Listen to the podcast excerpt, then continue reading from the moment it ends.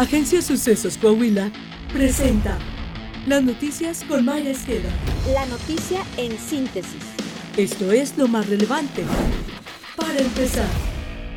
Mexicanos contra la Corrupción y la Impunidad denunció, usando cifras del INEGI, que en 2016 el 67% de los hogares en pobreza extrema declaraba recibir al menos un programa social. En 2020, ese porcentaje bajó a 43%, pese a la gran inversión que presume ser el gobierno de la 4T. Aunado a ello, informó que las cifras del Consejo Nacional de Evaluación de la Política de Desarrollo Social, Coneval, señalan que hoy el 43.9% de la población, equivalente a 55.7 millones de mexicanos, se encuentran en situación de pobreza. Esto equivale a un incremento de 3.8 millones de pobres más que 2018 y representa una ruptura de la tendencia a la baja que se mantenía desde 2014. De los seis indicadores de creencias sociales que mide el Coneval, servicios de salud, seguridad social, calidad de la vivienda, servicios básicos y alimentación, la mitad empeoraron. La población en pobreza alimentaria pasó de 27.5 a 29.6 millones, el rezago educativo aumentó de 23.5 a 24.4 millones y la población que no tuvo acceso a los servicios de salud pasó de 20.1 a 35.7 millones.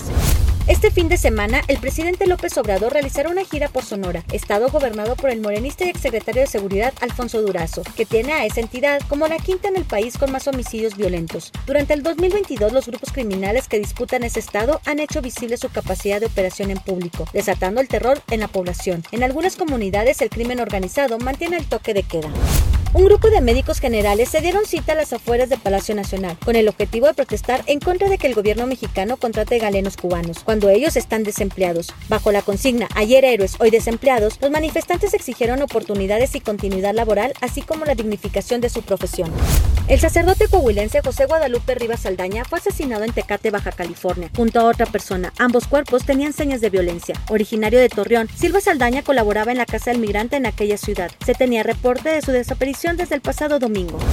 El senador Ricardo Monreal pidió a simpatizantes de Morena evitar pasar de las expresiones de insultos a las físicas, luego de que seguidores de la jefa de gobierno de la Ciudad de México, Claudia Sheinbaum, le gritaran consignas al canciller Marcelo Ebrard mientras atendía en la calle a representantes de los medios de comunicación. El morenista dijo que la anticipación de la campaña presidencial y el proceso tan temprano están generando este tipo de agresiones.